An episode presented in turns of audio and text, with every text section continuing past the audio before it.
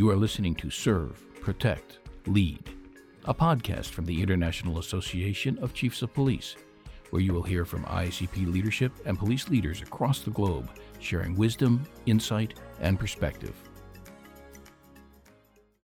Welcome to part two of a two part conversation inside the congregation Beth Israel hostage taking, a discussion with Chief Michael Miller of the Colleyville, Texas Police Department and Special Agent in charge of the FBI's Dallas Field Office, Matthew DeSarno. I'm Vincent Talucci, IACP's Executive Director and Chief Executive Officer. SAC DeSarno, I'm going to wrap a couple questions that we things we've talked about into this next question.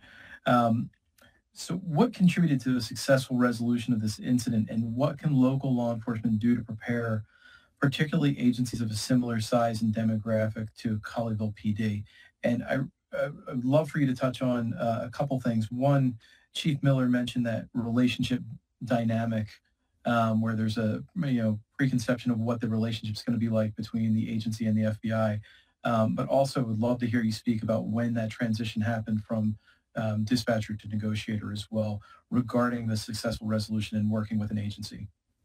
Uh, so, you know, I would say, um, you know, what, what was certainly critical to successful resolution was the ability of the initial dispatchers and then in the, in the first hour and a half, two hours, and then the ability of the negotiation team, which as Chief Miller mentioned, one voice on the phone all day, um, but a whole team of support creating strategy, working through uh, communication, uh, language, um, helping that negotiator uh, stay in a place where he was adding value that that that the ability of that negotiation team to keep that situation, highly dangerous, highly volatile situation, to a level of a low simmer for a long period of time, then allowed us to also uh, create operational advantages through delivery of food, delivery of medication, you know, the um, the ability that we had to log, we logged into the ADT camera system, which gave us, you know, 65% visual awareness of, of the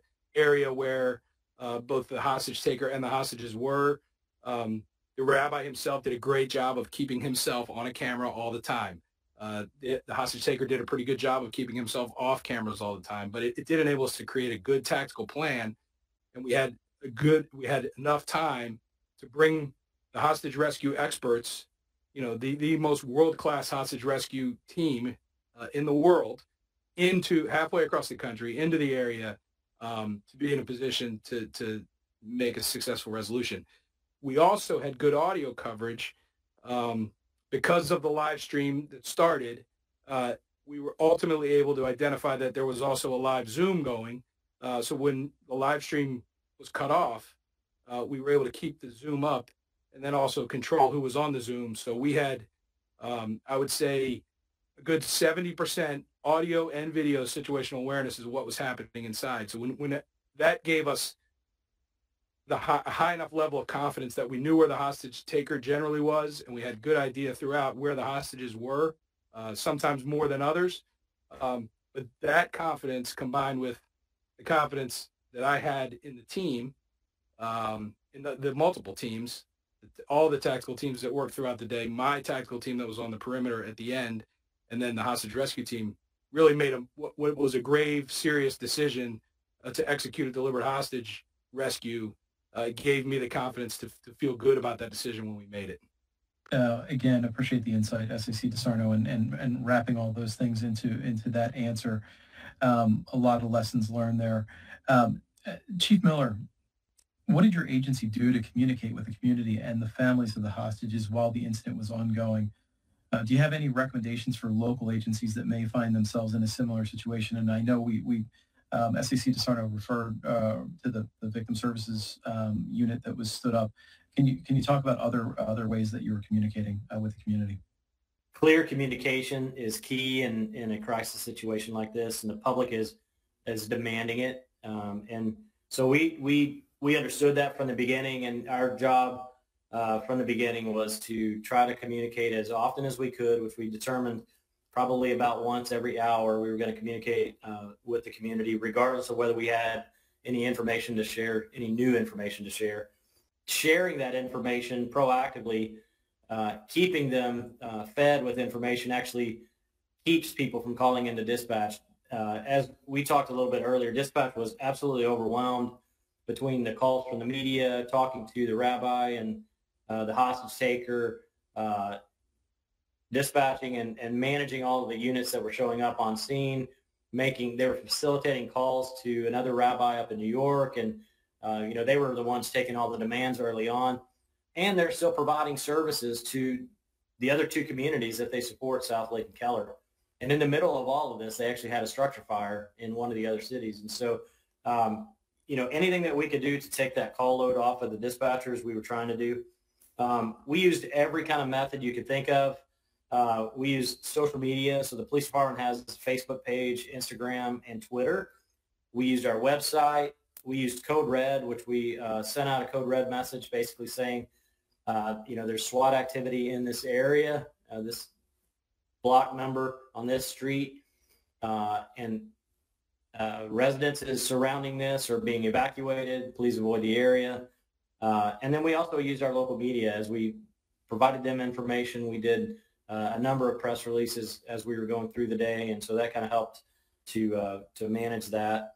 I think um, key here is the the minute uh, our PIO uh, got on scene, and the minute the FBI uh, PIO got on scene, they were married up and co-located in an office that was uh, right off of the EOC, and we also paired them up. they were right next to some of our city officials that were there helping, and our city PIO was also there with them. And so they kind of worked together and coordinated things uh, throughout the day. Uh, w- one key learning for me was is to cross train your personnel. I mean, it's it's the uh, you know it's inevitable that something's going to happen uh, when one of these things hits. But my PIO, who and a longtime PIO, PIO who's handled our duties for years, uh, was out of town traveling that day. And so luckily we had a sergeant, uh, Nelson, who had been trained. Uh, she's been to PIO school and she had some experience and some press releases and other things that we have done throughout the year. And so that day uh, she was field promoted to the PIO and she, she did a phenomenal job. But having someone with that training uh, and that and some uh, minimal experience was extremely helpful in helping us through that. Um, the the other learning point that I have regarding that is that you know we're a mid-sized agency, as I said, and while SAC DeSarno talked about their victim specialist capability, we we have victims assistance roles in our police department, but they're handled as an ancillary duty by a sworn uh, law enforcement person, and, and this person was out of town too. And so that day we we actually needed almost every sworn personnel that we have on the on the docket uh, to uh, respond to the incident or to back up our patrol folks uh, or to be ready to uh, to deploy uh, on the, during the next shift. And so we're we were absolutely lucky and uh, blessed that the FBI brought their victim specialist personnel out there because they we, we had some folks in the EOC and we had folks that were there with the families. And so during the event, from time to time, the hostages were communicating with family members. And so uh, it was crucial to have that communication link from the family members uh, to the command center. And so uh, those uh, victim specialists provided that connectivity back into the EOC.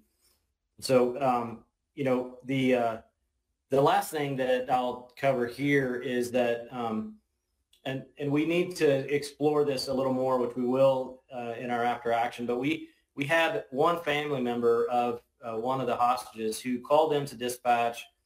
And I think due to the overwhelming workload there, just really wasn't vetted um, and and was never told about where the um, where the victims' families could go um, for reunification, uh, where the victim specialists were located, and she was expecting a call back and never got a call back. And so, um, you know, I think it was definitely not intentional, but it was uh, due to the, the workload and so many tasks uh, that our, our dispatchers were doing at the time that it got dropped. And so that's critical um, because that, you know, that's a, that, that's a family member of, of one of the victims that we um, mishandled. And so we'll look at that very carefully to see how we keep that from happening next time. No, definitely an item for uh, an after action report and appreciate the perspective on maximizing your communi- communication conduits, cross training, um, co-locating those PIOs. And it leads me to um, uh, our, our next and unfortunately our last question. We could have this conversation for, for hours. Um, but a question for both of you, um, and particularly given the, the sensitivity of the, the uh, situation, the, um, uh, the self-deployment of um, engaged, interested community members and politicians, what tips or lessons learned can you offer for working with the media during an incident such as this one? Uh, and SADC DeSarno, I'll ask you to go first. Certainly. Thanks for the question, Vince. You know, as Chief Miller mentioned, our PIOs were, were all day engaging with with the media, and uh, and that was helpful for us because we didn't we didn't have to do that. Um, know, I think uh, at the resolution of the incident, and I, I think m- maybe just to um, for this audience, in case they haven't seen some of the more recent media about how the how the situation resolved, I, I can cover that very briefly, and then and then get back to your question. But you know, as the hours continue to pass and Akram's behavior changed. He wasn't as communicative with the negotiators. He became combative. He issued ultimatums and deadlines. And as as Chief Miller and I and our leadership teams uh, were making the assessment that the situation was declining, the rabbi Charlie and his and his uh, and the other hostages were making that same assessment. Right. So nearly simultaneously, uh, they used that fight and run portion of run hide fight.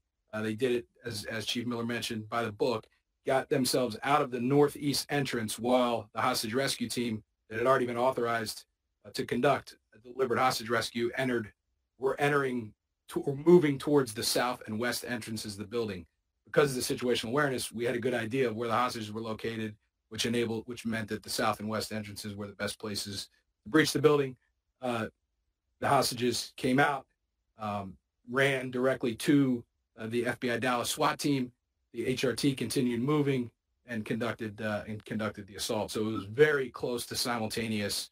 A um, lot of lot of things lined up, and uh, and we were successful. Now, my goal, and, Chief Miller and I talked about this before we went out there, uh, but because there was so much media interest in the situation and it had been resolved, we were still not completely. We knew that it had been resolved. We knew that the hostages were alive. We knew the status of the subject. Um, we didn't at the time have all that detailed information, but we thought it was important to tell the public through the media what we could, right? And in all these situations, and many chiefs have been through this, and people listening probably have, have encountered this.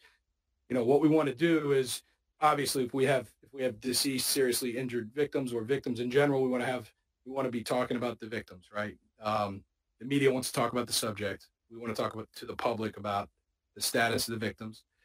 Uh, the media still wants to talk about the subject. We want to talk to the public about whether or not there are known ongoing threats to the community or a subset of the community. Um, and then we want to provide information, accurate information as quickly as possible that will not jeopardize the investigation. So our goals, um, and then and then we frequently like to provide um, kudos to partners and and demonstrate uh, our appreciation for everyone who who did the work uh, that resulted in in the in the end of, of a successful resolution in this instance. Um, and the media still wants to talk about the subject, right? That's what they want to talk about. But we're not talking to the media. We're talking to the public through the media. So, um, you know, it was my specific intention not to um, give the convicted terrorist who was in prison just a few miles away any additional notoriety. Um, you know, the Facebook live stream had already provided some of that uh, early on to the public. Uh, so I didn't want to do that. And I was hoping, and my intention was to provide some level of comfort uh, to the broader Jewish community that we did not see, at least we had not at that point seen any broader threats that this specific subject was singularly focused on the release of that prisoner. Um, you know, I think we've done a good job since then of being much more clear about that. But, you know, for instance, um, I did not disclose at that point, which I did know that the subject was a UK citizen. And I think that was critical because it enabled my partners in the UK uh, to work for about 48 hours on that problem without the Daily Mail and Telegraph and other UK media outlets and other US media outlets um, running out ahead of them and trying to identify uh, all of his associates in the UK, right? So that's a kind of a tangible reason why early on in investigations, we don't want to talk a whole lot about the subject, even if the subject is deceased. Um, but bottom line is, you know, uh, the, the, I think it is important to share with the public as much information as you can, uh, as quickly as you can, and then, um, you know, just be as accurate as possible. And then if, if you uh, take some rounds for that later, I still would do it again because I think it, I think the public needed to know that night what the resolution was, and I think the public needed to know that night that we didn't see ongoing threats. Thank you, SAC DeSarno. Uh, Chief Miller. So, um, you know, from my perspective, uh, interesting. The, we went from zero to 100 mile 100 miles an hour in the course of a few hours. Um, I mean, our folks were inundated with media calls and emails. The media was was really trying to um, contact anyone in the organization that would get back to them. And so they were reaching out to every, anyone and everyone. Uh, you know, at a, in a, with an international event like this, uh, the stakes are high and there's lots of interest. Um, you know, we, we, we did try to respond to every single request that we got from the media, even if we couldn't provide them information. We wanted them to know that we got their information. Um, as, as, I said before, since this um, morphed pretty quickly into an FBI uh, international terrorism investigation. Uh, you know, we had to coordinate anything that we released um, together. And so, um, you know, our teams worked uh, very closely together in all of that. Uh, from a lessons learned perspective, uh, we made the decision early on, um, even before we, I wouldn't say it's before we called out our federal partners, but it was, um, and by the way, I, I uh, I got a call from my assistant chief, and then I got in the car and headed to the office, and I called uh, the FBI as well uh, it, before I even got to the office. And so they were they were definitely getting multiple calls. But right uh, after that, you know, one of the things you do as a police chief is to look for um, a media staging area. And the things you think about are you want line of sight to that location, but you don't want them to be in harm's way. You also don't want them into in the area where they're um, commingling with operational resources and those kind of things. Um, so we chose the Good Shepherd Catholic Church, which was um, just north of the location on the same on Pleasant Run Road. We're um, we didn't really plan for it uh, from the beginning. We we actually thought it was a good location. It turned out to be a great location um, because of the amount of media interest that uh, that began to swell over the time period, over the 12 hours that this went on. Uh, we're thankful for a large parking lot where lots of media could um, could could park and uh, and a large area that was set up for us to do our first press conference. Um, you know that had sometimes we actually say uh, the media staging area is going to be at the intersection of this street and that street. Uh, had we done that, uh, it just would have been uh, overwhelming the number of media that showed up, and it would have we would have had to change plans. So, uh, you know, thinking through those things uh, and, and, early on and making decisions with the with that criteria um, it will be helpful for the next um, chief who's in this uh, in this position. The the last thing I'd like to add is while I talked about how great a job that our sergeant did, or who stepped in as PIO. Um, what what she didn't have uh, is existing relationships with the media, and so you know, while I don't think that uh, detracted from anything that we did that day, I think I think the FBI had those personal contacts as well. Um, some of our city uh, our city PIO had some contacts and personal relationships, but um, you know, that was a deficit uh, by selecting somebody new that wasn't uh, involved in our local PIO organizations and wasn't involved in building those relationships with the media. Thank you, Chief Miller. Um, I, just capture something both of you just said in that section, um, and you just hit the nail on the head, Chief Miller, in terms of practical, helpful tips for, you know, chiefs in the area, um, the chiefs that are listening to this podcast, um, that's the focus of, of why we're having this conversation today. Um, the practical location of a meeting stage, meeting, uh, media staging area is key um, and something you may not think about until it's time. I think it's an important piece of pre-planning. Um, but also, SAC DeSarno, um, the, the important differentiation between uh, talking to the media versus talking to the public via the media is a really, really valuable lesson and appreciate that very much.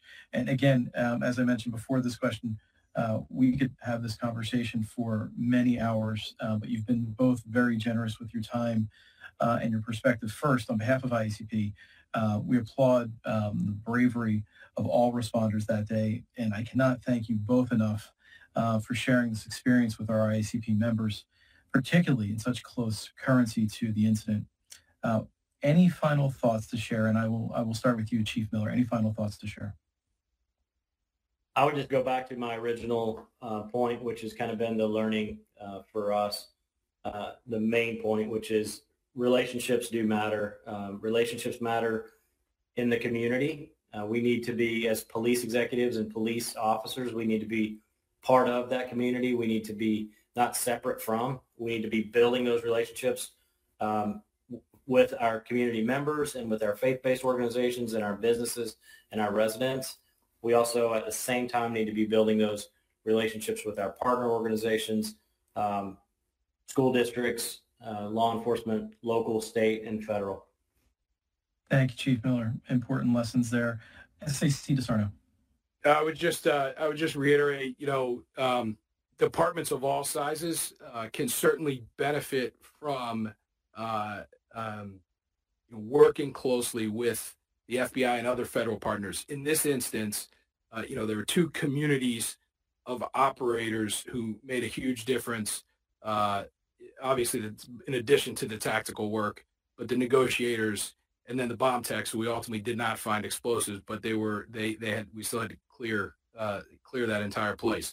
So both in in crisis negotiations and in the bomb tech community, you know, that's an area where all FBI field offices have tremendous resources and all of the, our negotiators and our bomb techs spend a good deal of time with their local partners. And most of those, most of those areas have formed regional teams uh, and they are highly capable. And so regardless of the size of the department, you know, if you have an explosive problem or, or a need for negotiations, you know, you can have your own, you can certainly leverage the regional assets that are there and typically kind of based out of that FBI field office. So please don't hesitate uh, to ask for that. And then the last thing is early on in crises, a lot of people are asking, what do you need? What do you need? And a lot of times you don't know what you need and that's okay. But, you know, when I'm calling a chief on the way to a crisis many times here, that's, that's the answer. And that's a fine answer, right? We, we get on the ground and try to assess what is needed here and then try to bring those resources as quickly as possible to the crisis. So, um, you know, I think that uh, don't feel bad if I don't know what I need right now. That's the right answer, right? We'll figure it out. Thanks, Vince. Vince, can I add Great. a point to that real quick? Absolutely. So I, I think um, SAC DeSarno, he, he's modest. Um, you know, obviously he's not going to talk about himself, but I, I just wanted to say lots of the success can be placed um, specifically on the very bold and quick decisions that he made that day. Um, and so it, it takes a bold leader sometimes and somebody who's not afraid to make that decision quickly, even if you have imperfect information. Uh, he made some decisions that minimize the wait time that, that uh, resources were put to this problem. So very quickly he he got out to the scene. Um, probably within 30 to 45 minutes of him getting the call, he was there. Uh, he made a call quickly to put the to call in all of these resources that we've talked about uh, from the from the FBI local field office. He put the hostage rescue team on standby, uh, and eventually activated the the hostage rescue team. And it all set up uh, these assets, which have a huge lead time sometimes, it set it up so that they were able to um, to you know be on scene on problem uh, actually planning and and uh, then ultimately at, at, 913 taking action to uh, safely resolve the situation. So I just wanted to to make sure that you guys knew that. Uh, also, from the pers- perspective of a chief, uh, I'm a I'm a chief who used to work for the FBI, and so I had seen inside uh, all of this capability that came from Quantico. But it's a different perspective when you're calling the bureau and you're depending on those resources to help with a problem that's in your community. And so we're um, we're thankful for all of our partners, and we're uh, I was amazed. They the FBI had 182 personnel uh, actually on this particular incident throughout, and so um, our hats off to the bureau, our hats off to all of our partners, and we couldn't thank you enough for helping us uh, safely resolve the issue. And Chief Miller, that's a fantastic way to close this podcast, and appreciate that perspective very much. Uh, Chief Michael Miller and Special Agent in Charge Matthew DeSarno, thanks again to both of you for your leadership and for sharing your perspective and insight with us today. Thank you very much. Thank you, Vince. Thanks, thanks for the kind words, Chief. Thank you, guys.